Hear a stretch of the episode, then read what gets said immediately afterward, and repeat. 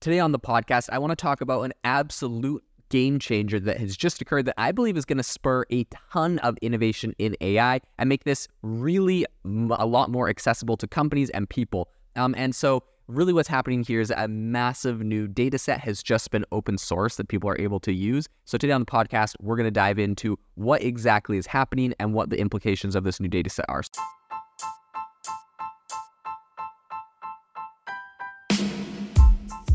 Welcome to the AI Chat Podcast. I'm your host, Jaeden Schaefer. Every day, I break down AI news, interview guests, and explain the implications of AI in your life and business.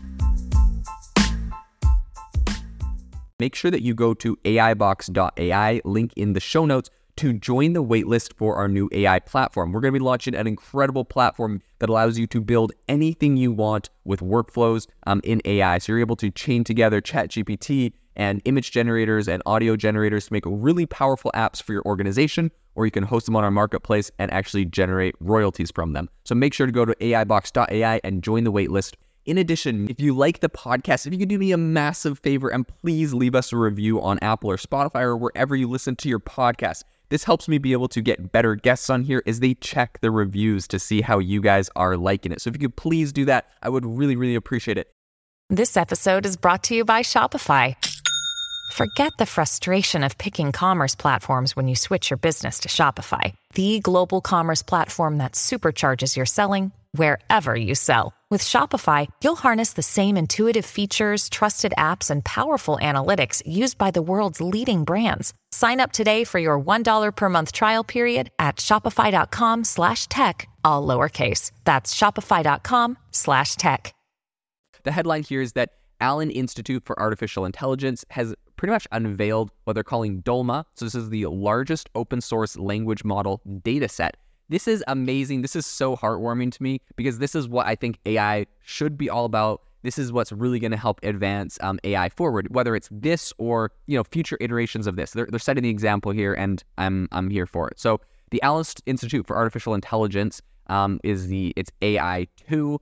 Um, recently unveiled this massive open source data set which is tailored for training artificial language models. So it has a 3 trillion token um, size, and Dolma really, I think, because of that, has emerged as the largest open source data set um, in the domain, period. So the creation of Dolma is part of AI2's OLMO um, initiative, which is really just geared towards establishing an open, transparent language model which is, you know, definitely a very stark contrast to someone like OpenAI, who has a very black box when it comes to um, the data they put in there uh, for a number of reasons, right? They say it's because they're like, well, you know, it's a uh, it's our copyright, it's or it's our like intellectual property, but really, I think a big problem is people would be mad if they knew where all of the data came from, right? If they if they're going and scraping all of your Reddit posts and then using those to train and then charging you for them, uh, people would be upset about that. So I think that's that's another reason why OpenAI is very non-transparent. So in creating this current data set, the Allen Institute really kind of stuck to five core principles. Number one, openness,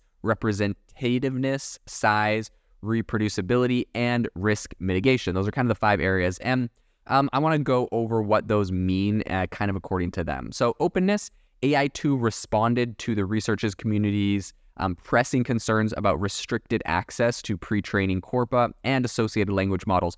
Essentially, they envision Dolma as a transparent data set that is open for thorough examination, right? What a novel concept. You can literally go see what's inside of it, examine the contents. Um, if there's something problematic or something illegal or something copyrighted, um, it should be able to be, you know, removed theoretically. Um, and so I think this is this is really interesting, and this is a first step towards that. So as far as, you know, the whole representativeness, they aimed for Dolma's content to stand toe to toe with data sets employed by both private and open language models, ahem, you know, open AI or closed AI. Um, the third thing is size. So, recognizing the potential benefits of large data sets, AI2 incorporated findings from research that underscore the correlation between larger training data sets and heightened model performance. The fourth thing is reproducibility. So AI 2 is really focused on community engagement, ensuring that any tools um, created during Dolma's creation are open for others to replicate or modify. So honestly, they're doing a huge service to the entire community with this kind of open source, open concept approach. Um, and I think a lot of people really appreciate that. So the fifth thing is risk mitigation. Designing Dolma with a strong emphasis on privacy, the Institute ensured that its web crawled content could not be traced to actual individuals. This is interesting, right? Because on the one hand, they're saying we have a very open data set where you can find, you know, everything that's in it, but they they stop one step short of actually saying, you know, who said what in the data set, which is interesting, right? So like if, if they went and scraped Reddit, for example, they'd tell you maybe what subreddit stuff appeared on, but they wouldn't tell you what the users' names are. Now, that's interesting because perhaps that's for privacy reasons. Um, but it does, yeah, I, I, guess there's some tricky, tricky aspects of that when it comes to like attributing certain content to someone. And the, the reason I say that is like if they ever were to do some play that I've heard, this isn't just like some moonshot, like I've heard people float this idea where essentially you compensate people when their data is uh, used. But really, what that would look like is more like you're compensating like Reddit as a whole and not the individual contributor that actually wrote a post that's getting used, or you know. So I'm not sure um, how that plays into it, but I, it's probably for legal reasons and whatnot. They, they got to keep the the privacy of the individuals that have written something private beyond just like the website it came from. So in any case, this is, I guess, is just another reason that if you are a content creator, you need like your own platform, your own website to host a lot of your stuff. And then it's probably a lot easier to claim it when these AIs inevitably suck up all your data and train models off of it. So I think developing Dolma wasn't a very easy task, right? This is the biggest um, open source data set ever. And so I would not expect this to be easy. The team grappled with some really critical decisions surrounding data sources, um, like I just mentioned. And then, of course, um, pre processing methods, language inclusion, and strategies for personal data exclusion. And essentially, by employing a bunch of different practices that are pretty standard for data filtration and duplication. Um, they and this is also coupled with you know measures to kind of weed out potentially harmful content. They essentially produced this data set with a really rich um, like conglomeration of everything on the web. So that was English literature from Project Gutenberg, scholarly papers from PES2O, Wikipedia entries, and code snippets from GitHub. Unlike many private databases that really kind of shroud their components in mystery, Dolma really prioritized transparency here. So even among its open dataset peers, Dolma, I think, kind of stands out um, just due to its sheer size and also its unique licensing terms.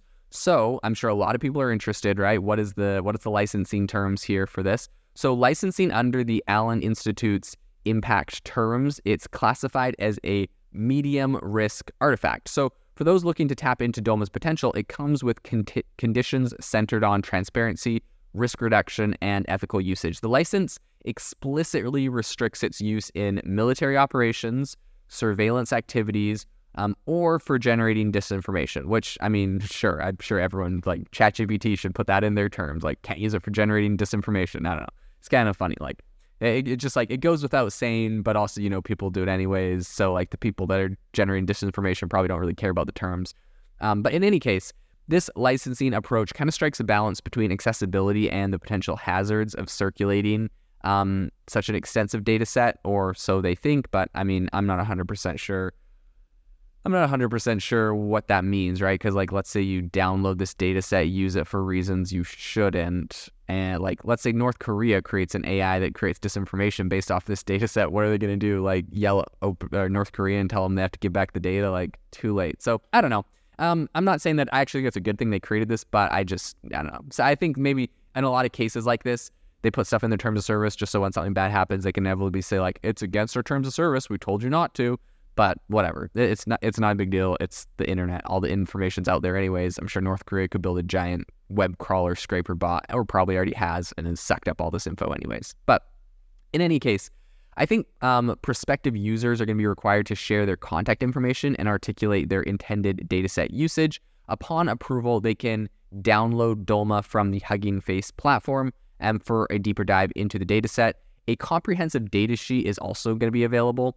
Um, additionally, a GitHub repository complete with code and instructions on Dolma's generation and exploration has been provided. So AI2 has really big plans for Dolma. Um, I think they're intending to augment it with more data sources and languages in the future, which is going to be interesting, right? Multiple languages beyond just English. And with this whole endeavor, the Institute aspires to really champion openness in AI, in research, and kind of pave the way for um, superior language technology advancements. Overall, I think, uh, you know, like a big tip of the hat to the Institute for doing this. I'm really excited for more projects like this to come forward. If we have a ton of open source models, a ton of open source data sets, this is like, this is amazing because this is how the community can build really creative, impressive tools, not get stifled by the costs of API calls or other things that maybe we are unable to afford. And so I think this is going to be a really um, interesting, exciting place to watch in the future. Sign up to The Economist for in depth curated expert analysis of world events and topics ranging from business and culture to science and technology. You'll get the weekly digital edition, online only articles, curated newsletters on politics, the markets, science, culture, and China, and full access to The Economist Podcast Plus. The Economist is independent journalism for independent thinking. Go to economist.com and get your first month free.